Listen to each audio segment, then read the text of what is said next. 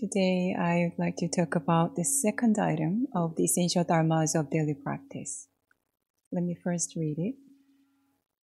The mind is originally free from delusion, but delusions arise in response to sensory conditions. Let us restore the wisdom of our true nature by letting go of delusions. Our mind originally has three innate qualities, which are equanimity, wisdom, and righteousness. However, as we face different sensory conditions, we lose the original state of our mind, and disturbances, delusions, and wrongdoings arise, which lead us to suffering. In traditional Buddhist teaching, greed, hatred, and delusion are known as the three poisons, the three unwholesome roots that cause most of our problems. It is slightly different that Won Buddhist teaching includes wrongdoing separately as one of the three negative aspects of mind. In Won Buddhism, greed and hatred or anger are placed under the category of disturbances. It is good to know this difference to understand Won Buddhist teaching.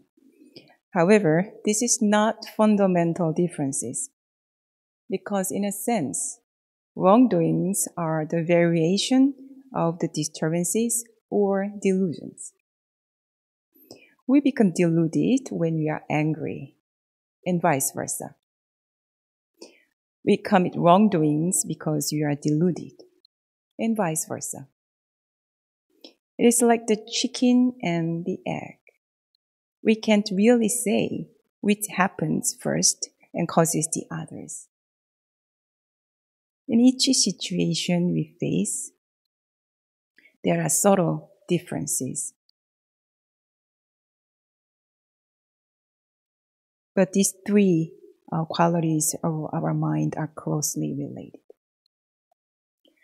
The first three items of the essential dharmas of daily practice tells us that the spirit faces two tasks. One involves the need to clear away, and the other involves the need to cultivate. Master Chwasan the fourth Head Dharma master of Won Buddhism says in his book, The Principle and the Training of the Mind, um, you know, he tends to speak pretty straightforwardly. And in the book, he says, the ridiculous junk that litters the spirit world must somehow be cleared away. And the true metal of the original nature must be cultivated so that it thrives. From this comes the threefold study cultivation of spirit, inquiry into human affairs and universal principles, and choice in action. The purpose of each practice of threefold study is to cultivate and restore the equanimity, wisdom, and righteousness of our original Buddha nature. And today I'd like to talk about delusion as one piece of the ridiculous junk that litters the spirit, according to Master Chwasan. Delusion is ignorance. It is our confusion or our misperception of reality. The spectrum of delusion is very broad, from a simple misunderstanding of something in our daily life to the ignorance of the universal principle. No matter what it is, if you fail to understand the nature of things as they are, I would say you are deluded. Let's think about when we become deluded delusion stems from all kinds of sensory conditions. But the most typical are the sign of the self and the pride, the ego, in other words. When we are hindered by false notion or preconception or labeling that the ego has accumulated, we become fixated. We are blinded by this, and the result is ignorance. The thought of, I know better than you, or I am more experienced than you, are examples. These thoughts prevent us from learning from others or accepting things that tells us the truth. We will end up becoming a stubborn, narrow-minded persons who think we are always right. Delusion also commonly arises when we have liking or disliking. As our eyes contact with the sensory world with all its forms and sights, liking or disliking occurs in our mind. We tend to become deluded and cannot see things as they are when we are attached to something. For example, you may not be able to recognize the mistakes or faults of those you like because you think he or, she is always nice and great, while you easily fail to see the strength and merit of those you do not like. This is not just about people. When it comes to things that we like or dislike, same thing happens. When I purchase things online, I read the reviews of the item pretty scrupulously. However, when it is something I really want to buy, I tend to read positive reviews only. I don't read the one star or two star reviews. Instead, I only read five star reviews. Or even if I read the negative reviews, I tend to ignore them because I already have the positive image of the item in my mind. I've been aware of this tendency within me. I think this is kind of interesting psychology. When it comes to do with something that we are strongly attached, we tend to ignore the results of doing or having certain things and rationalize our choice, which sometimes ends up being a big trouble. I have been observing this tendency in many people as well as in myself.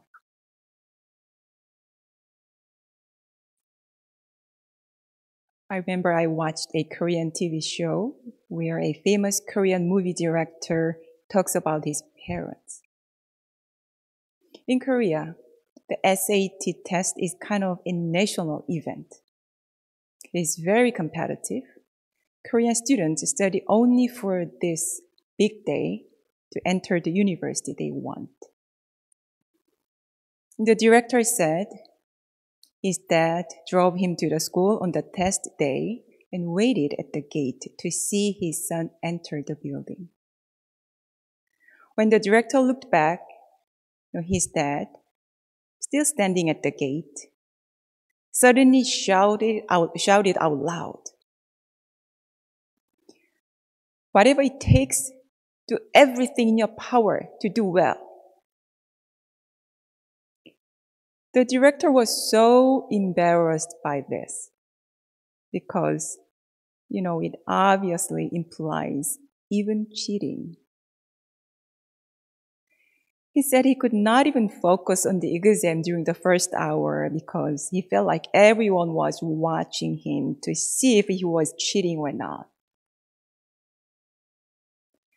Apparently, he jokingly shared this episode to amuse people to amuse the audience.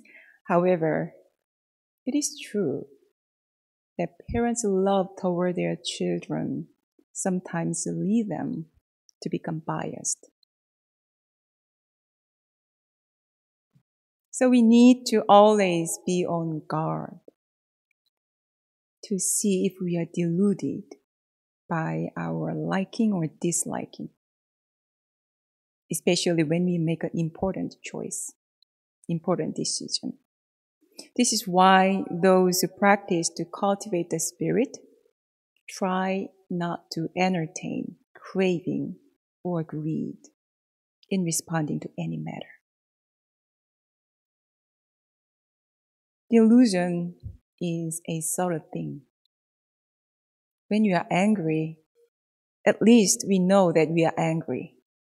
However, when it comes to delusion, we often don't even know that we are deluded. This is why it takes more effort to let go of delusion than disturbances.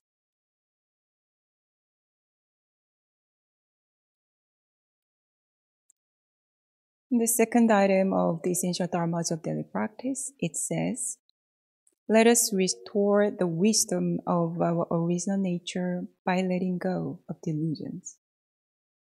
How can you let go of delusion? The first and foremost thing to do is to recognize that we are deluded. Ask yourself every day this question Did I experience delusion in my mind today? Did I experience delusion in my mind today?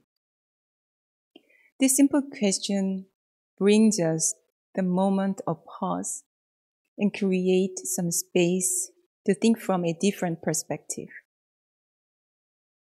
Reflect on what you felt, spoke, and chose to do today, and see if there was any deluded mind.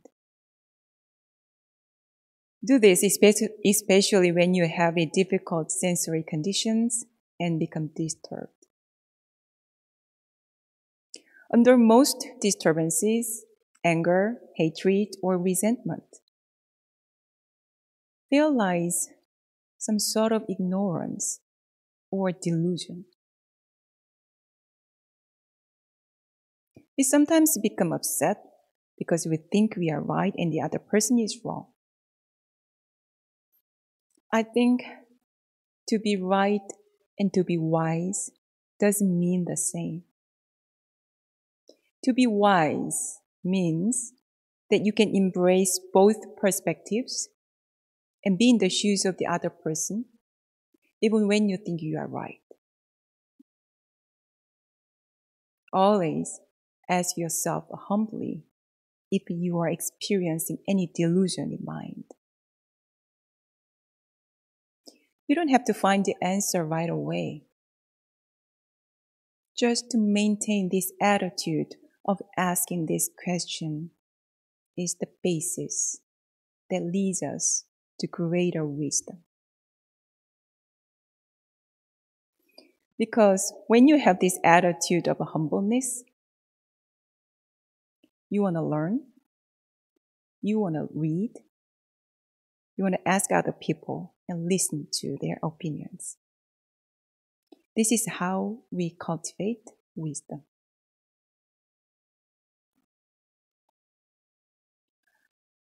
In Won Buddhist teaching, there are six practices to cultivate our wisdom. They are scripture study, lecturing, Dharma conversation, koan or spiritual questioning, and Dharma journaling. These are designed to cultivate our wisdom with balance through reading, writing, speaking, and contemplating. And through these practices, you also use your own power and uh, you use the teachings from others. If I only had contemplated on the question of delusion by myself and not learning from the enlightened teachers, I would not have had any understanding of the way things are interdependent and impermanent.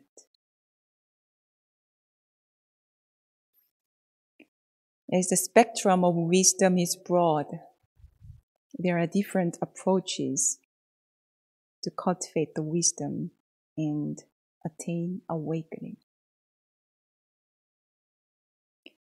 Another thing, a little different from traditional Buddhist teaching, is that when it comes to wisdom, Won Buddhism practices inquiry into both human affairs and universal principles. While the traditional Buddhism focuses on wisdom or prajna that emanates from the Buddha nature. Comprehending all human affairs as well as all principles of our mind and universe are regarded as indispensable practice in Won Buddhism. In the verse 2 of chapter 3, practice in the scripture, the founding master explains the five quickest expedients for practitioners to attain the power of inquiry in both action and rest. Let me introduce it.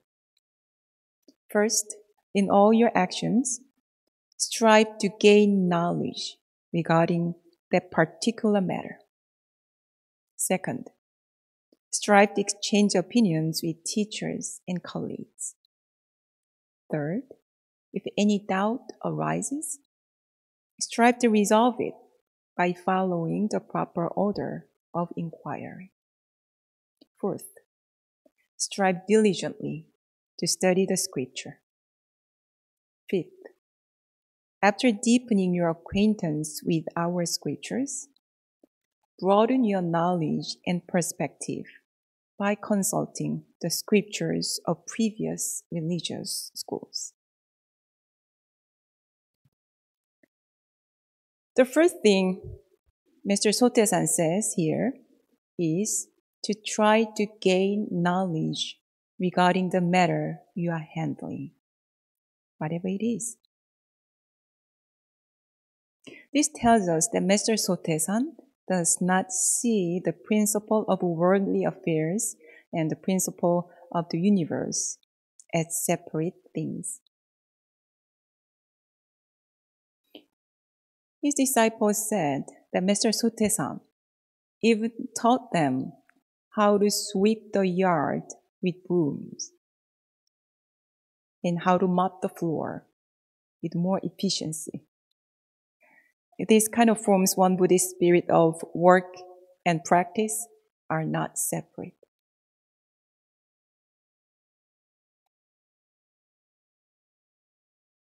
I have found uh, the same thing from the teachers I have met in Won Buddhism. They taught me that the inquiry into human affairs and the inquiry into universal principles are not separate. Lamplight illuminate, illuminates all directions except directly underneath. Just like that we are well aware of others' faults, but may be blind to our own illusion or delusions. I hope we all cultivate and restore our innate light of wisdom, the limitless light and life within ourselves by practicing the second item of the essential dharmas of daily practice. Today, before you go to bed, remember this question Did I experience any delusion today? Thank you.